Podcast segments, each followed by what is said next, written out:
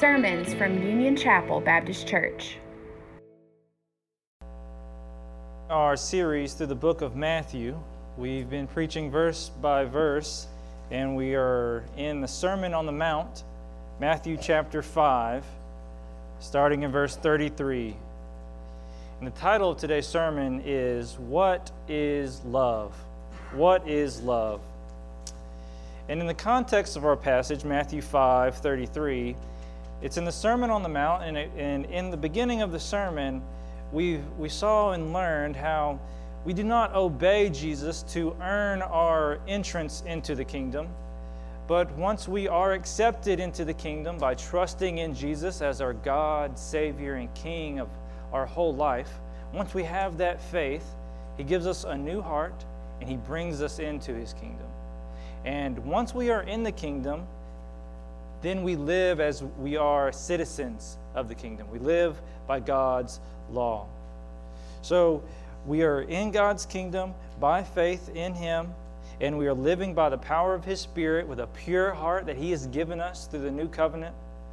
And in today's passage, we will see what it looks like to live by love.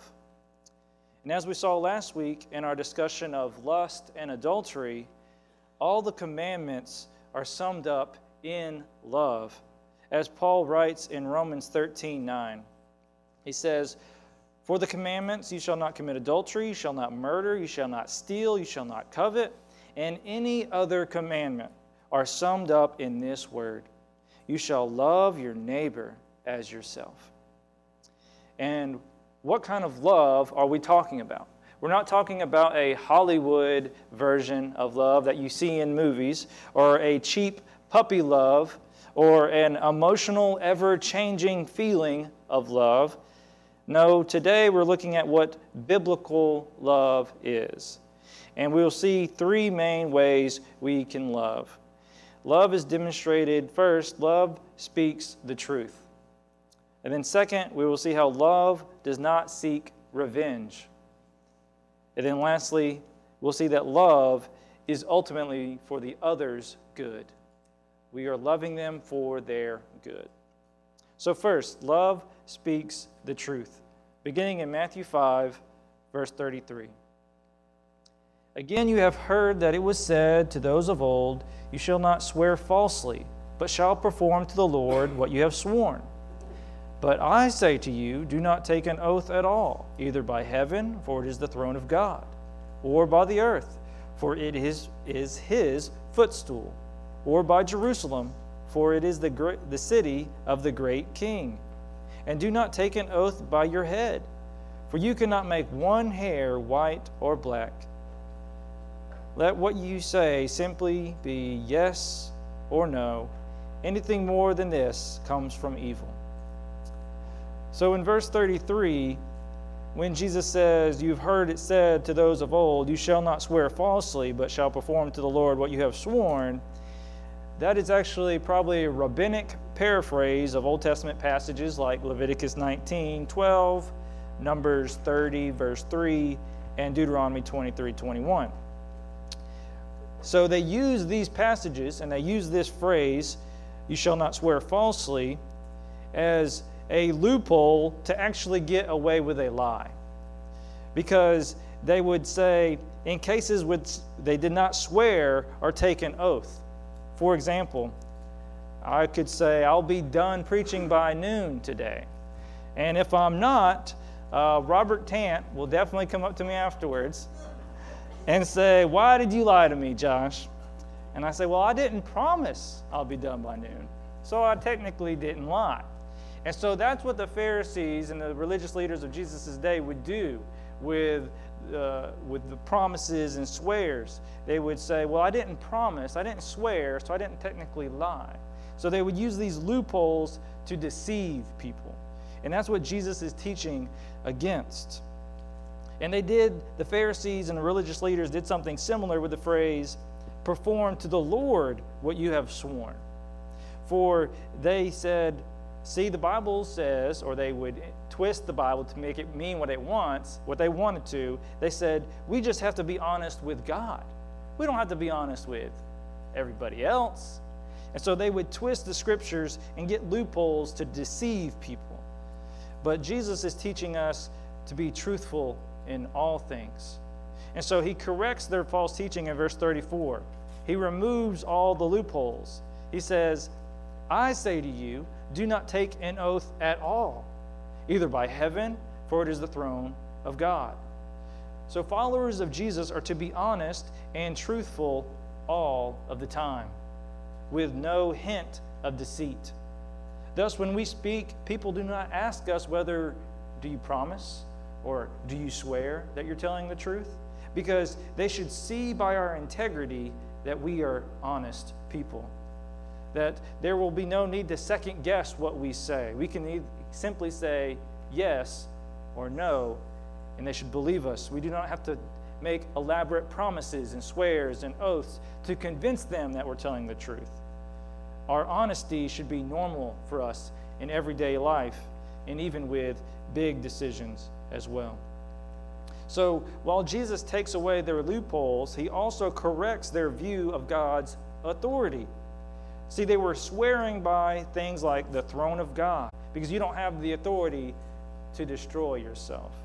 And we can learn uh, practical, ethical uh, influences from this because this influences how we view issues of suicide, issues of abortion, euthanasia, stem cell research, and human medical experimentation. For we do not have the authority of God to decide who dies in these situations. We can't play those cards. So, thus, we should not swear by any of these, these things. And Jesus' main point is he's commanding our honesty. As he sums up in verse 37, he says, Let what you say be simply yes or no Anything more than this comes from evil. Because anything more than this, any elaborate swear or promise, is seeking to deceive someone in Jesus' time. And he's not saying you can never make a promise or you can't make an oath in court. That's not his point. His point is don't use these things to deceive people. So, how does this apply practically in our own lives? What are some scenarios in which we are tempted to lie and deceive others? Maybe we are tempted to lie and deceive others when we have done wrong, when we have made a mistake, when we have sinned. We want to hide the sin. We want to deceive others and make them think that we have done no wrong. We don't want others to think badly, badly of us. So we are tempted to lie and make ourselves look better than we actually are.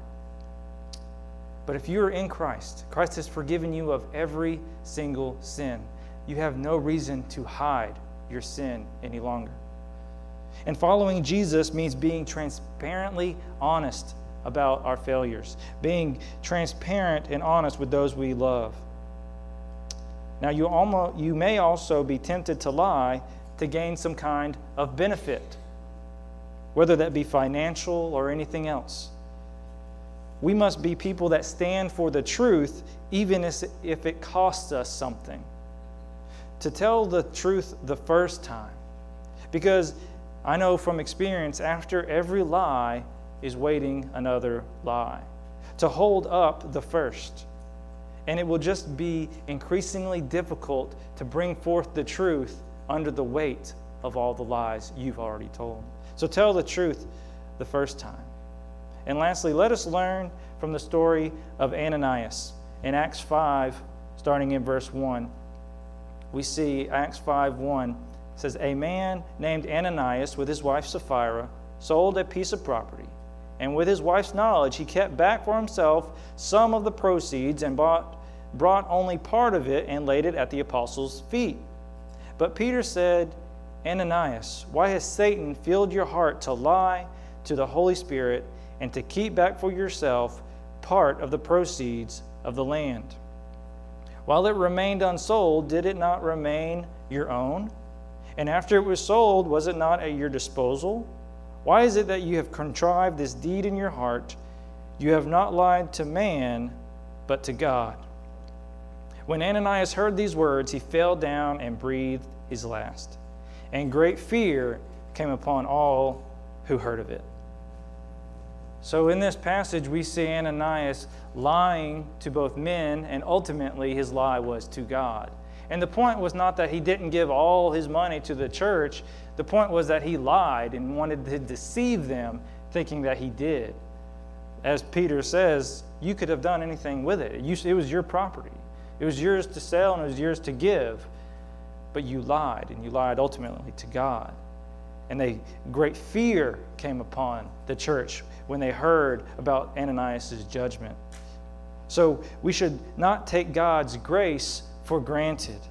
We should fear the Lord, obey King Jesus today, repent of any lies and deceit, and be truth tellers from here on out.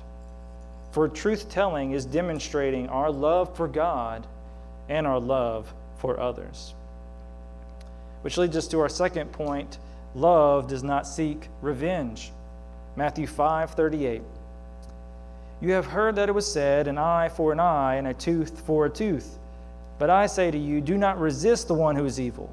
But if anyone slaps you on the right cheek, turn to him the other also. And if anyone would sue you and take your tunic, let him have your cloak as well. And if anyone forces you to go one mile, go with him two miles.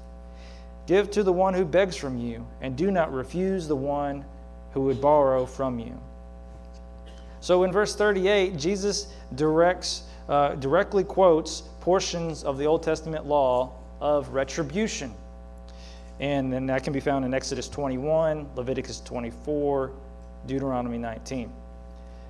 And the purpose of the law in the Old Testament was to ensure justice, that the punishment would match the crime an eye for an eye, a tooth for a tooth. You didn't want to punish someone for a petty crime with capital punishment. Or you didn't want someone that did a, a very heinous crime to just a slap on the wrist. The crime should meet the punishment. That was the purpose of those Old Testament laws. But yet again, people in Jesus' day wanted to twist the scripture and use it to justify something evil. And they use this scripture to justify personal acts of vengeance. So they say, You hurt me, so I'm going to hurt you back. You were evil to me, I'm going to pay you back with evil. And Jesus is saying that's not the point at all. You're misunderstanding. You're not to seek revenge. And that is his, point in these four examples.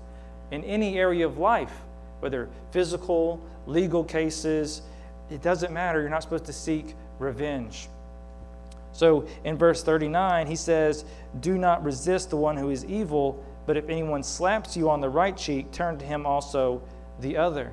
So we have a physical harm, a physical example where we should not seek revenge, but turn the other cheek. Now, Jesus is not forbidding self defense. He's not saying you can't escape a dangerous situation.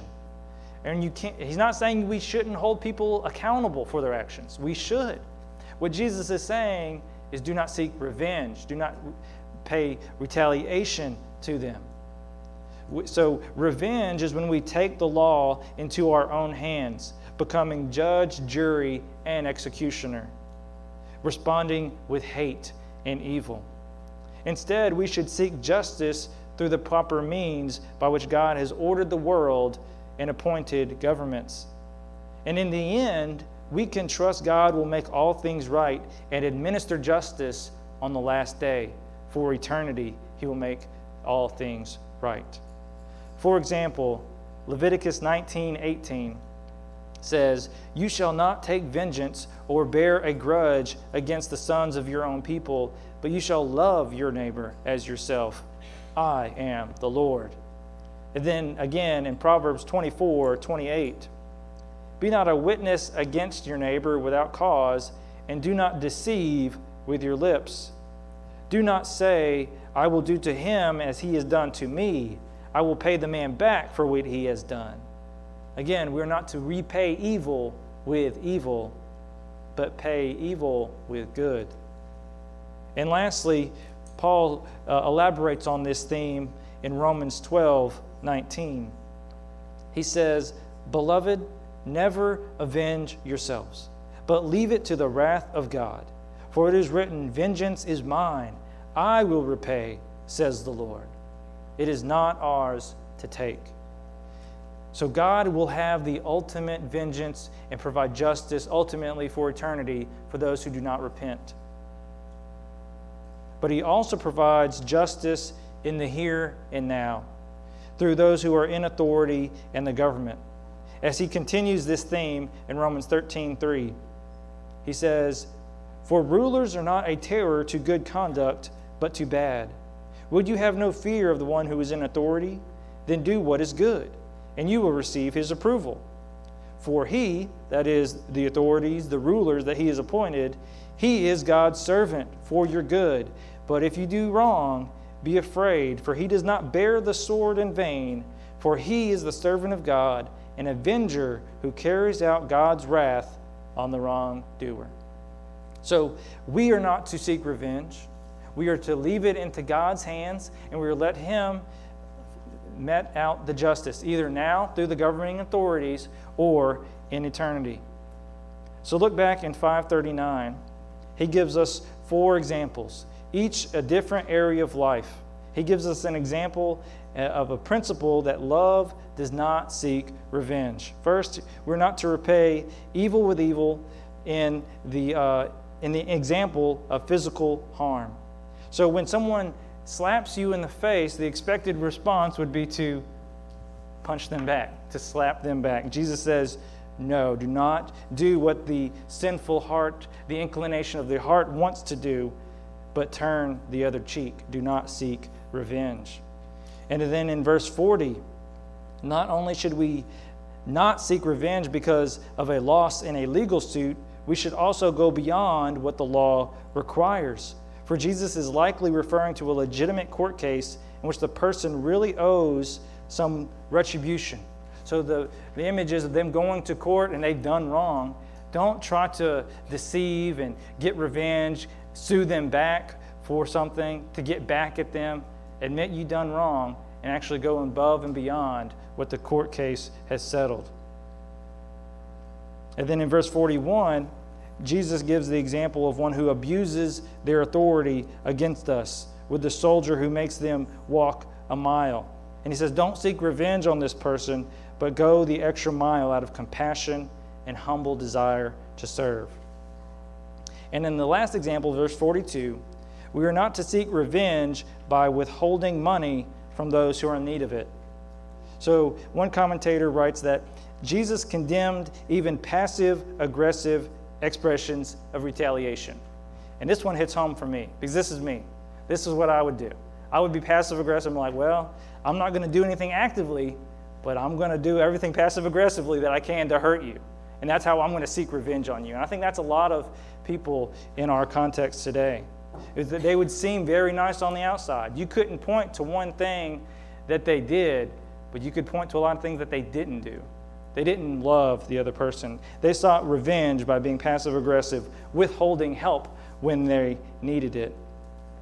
Again, the commentator goes on. He says, He insisted that his disciples should view an enemy's adversity not as an opportunity to rub salt in his wounds or kick him while he is down, but to express love and generosity. So, the, thus, no matter what area of life, physical harm, legal court cases, issues of authority, helping those in need, we should not seek revenge. Again, revenge is different than getting to safety, than seeking justice. Justice is done with a pure heart out of love. Revenge is from a heart of hate and evil. So, how does this apply to our lives? And I think a good picture uh, that came to mind. I read this past year one of my favorite fictional books of all time. It's called Dawn of Wonder by Jonathan Renshaw. And near the end of the book, the main character, a young boy about 15 years old named Aedan, has a near death experience in which he has a vision of God on his throne. And while before God, he realizes how unworthy he is. And this is how the scene goes. Until now, he had always thought of himself as a good and noble of heart. Yes, there had been some wrong choices, but it was an unasked for history that had forced him into those paths. Those choices were his father's doing, his father's fault. So he's blaming his sin on someone who harmed him. He was damaged, not guilty. So he never saw his guilt until now. He says, as he lowered his gaze from God down, he saw that he was holding a deep cauldron. When he looked inside, he almost vomited. He did not need to be told what it contained. It was the vile mixture of all the hatred stored and brewed for his father, the debt he had kept that he intended to settle. For he intended to seek revenge on his father who had hurt him.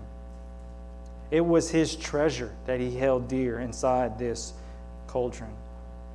Then God said, Kneel, shaking the ground. Aedan tried to kneel, but the cauldron was as big as a storage vat, and it prevented him from reaching his knees. He tried to pull the, the cauldron away from him, but he could not. And Aedan cried, Help me. And just then there was no surge of power, just the faintest tingling in his arms. The cauldron ripped free, and once he had torn it loose, he flung it down on the ground where the liquid poured out and was washed away. Finally, he was able to fall on his knees, and as he did so, the stains that covered him began to fade. Then from the distance, Aedan saw his father. His fist clenched automatically, and he felt something in his grip. It was a dagger. Aedan understood at once what he needed to do, what he had never been able to do before. Looking not at his father, but towards the foot of the throne, he opened his hand and dropped the blade, releasing judgment to the one higher. I thought this was a, just a beautiful picture of someone who has been hurt, who wants to seek revenge on someone who's hurt him. But when standing before God, he sees the revenge in his heart for what it is sin, vile, against God who is perfect and holy. And he, he calls us to release the dagger, release the cauldron of what we've been treasuring, because you cannot hold on to your revenge and hold on to your hate and at the same time bow before the King. So draw near to the throne of Jesus today, casting all your fears, hatred, and feelings of revenge before his feet, so that you can kneel in worship and humble adoration of our perfect King.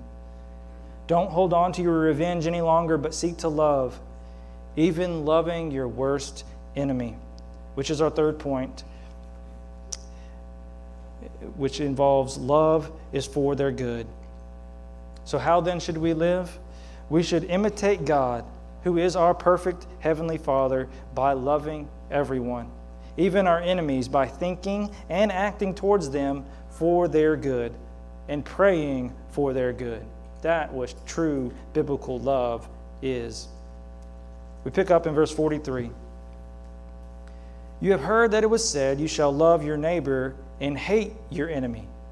But I say to you, love your enemies and pray for those who persecute you, so that you may be sons of your Father who is in heaven.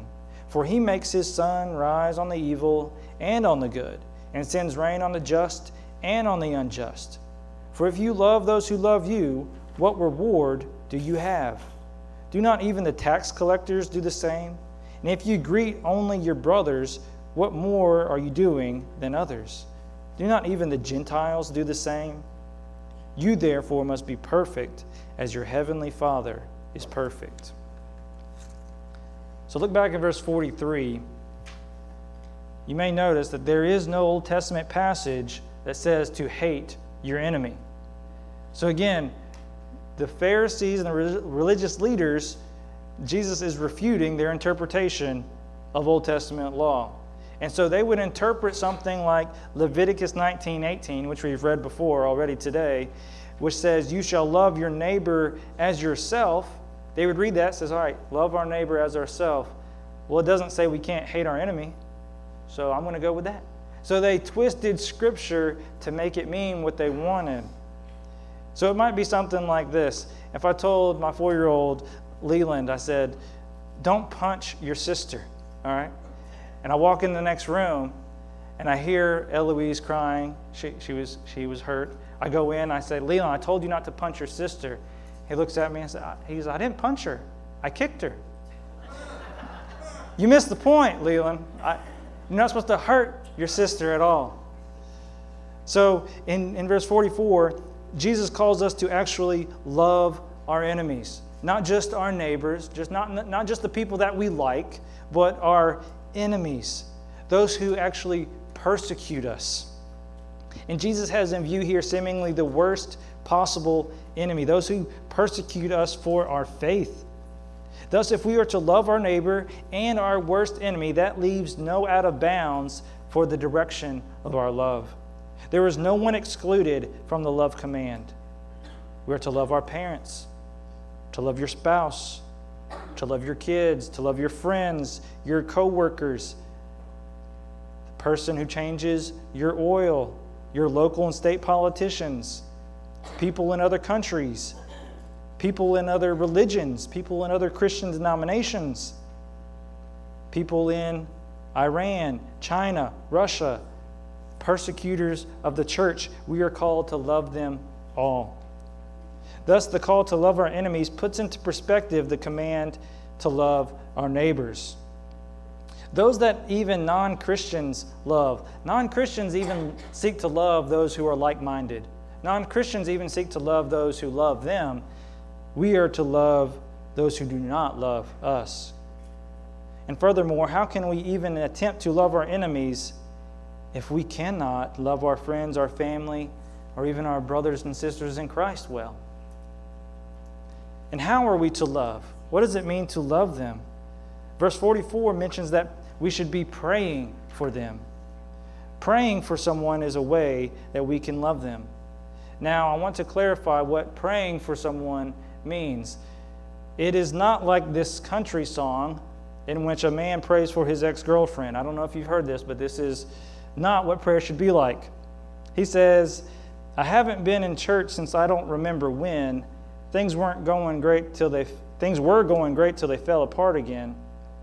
So I listened to the preacher as he told me what to do.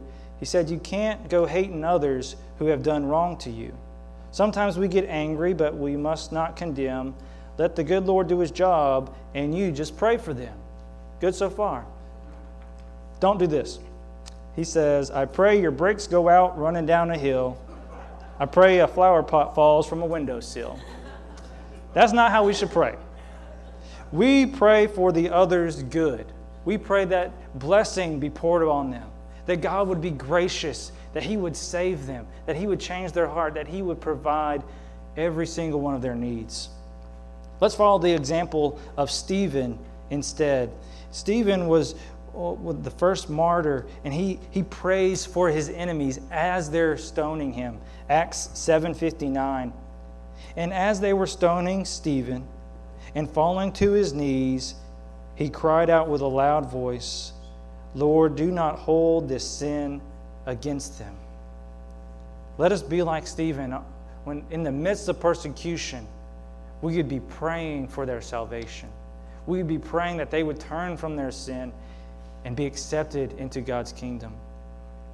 As one commentator notes, Stephen's willingness to forgive his slayers comes as an arrow in our hearts. Most of us hardly face what Stephen faced, the injustices rendered against us seem small and trifling by comparison. Yet we often harbor deep seated resentment and hardness against those who have committed them. Stephen shows us the way to be spirit filled and Jesus like, to forgive, to pray for blessing on our enemies. And the type of love that Jesus is calling for us to do is not self serving love. That is not true love. For look in verse 46. He says, If you love those who love you, what reward do you have? Do not even the tax collectors do the same? So the tax collectors would have this self serving kind of love. Since they had betrayed their own subjected people and befriended the Roman oppressors for the sake of their personal financial gain. Jesus is calling us to love everyone, even our worst enemies, without the expectation of getting repaid for it in this life. So we don't love someone so that they can do something for us. We, we are to have selfless love that seeks the good of the other person no matter what they may do to us. Luke explains it this way in Luke 6:27. He says, "Do good to those who hate you. Bless those who curse you. Pray for those who abuse you. Pray for those who persecute you." And as one commentator writes, love for neighbor and love for enemy isn't limited to an impulse, it isn't limit, limited to a feeling or attitude, but extends to action. How can you show someone that you love them this week? How can you go out of your way, not for selfish gain, but purely for the other person's good? And one a big example of this, uh, read about an, a nurse who um, had been held captive along with her brother in war. And her brother was actually killed by a soldier before her very eyes. And somehow this nurse, she escaped and later became a nurse in a military hospital. And one day she was stunned to find that same man who had killed her brother had been captured and brought wounded to the hospital where she worked. Something within her cried out, Vengeance but a stronger voice called out for her to love.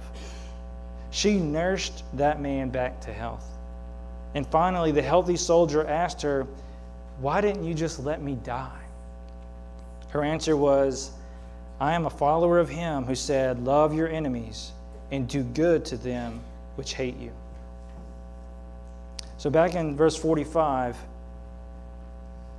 it says, So that you may be sons of your Father who is in heaven. For he makes his sun rise on the evil and on the good, and sends rain on the just and the unjust. So we are to love everyone and love even our enemies because our Father loves his enemies. We were once enemies of God. Before we trusted in Christ, we were enemies of God. So when we love our enemies, we show the world who our, who our God is, who our Father is. Additionally, God the Father exhibits his love for his enemies in his common grace of life to all people, whether evil or good, by causing new days with the rise of the sun, and life to be sustained with the giving of water by rain. So when you see someone who is utterly evil, going away from the path of God, you say, Why is he being blessed? It's because God's common grace on him. He lets it rain, fall, and blessing go to the evil and the good. God is in control and gives out these good gifts to everyone. And at the end of our passage, it concludes with verse 48 Be perfect, therefore, as your heavenly Father is perfect. This is a goal of perfection which we can, cannot be achieved in this life. Only God is perfect.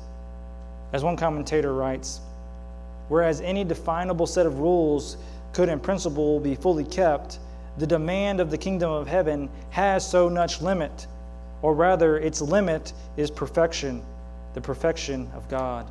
That is our goal that we strive for by the power of His Spirit. Thanks for listening. For more information, see unionchapelbaptist.org.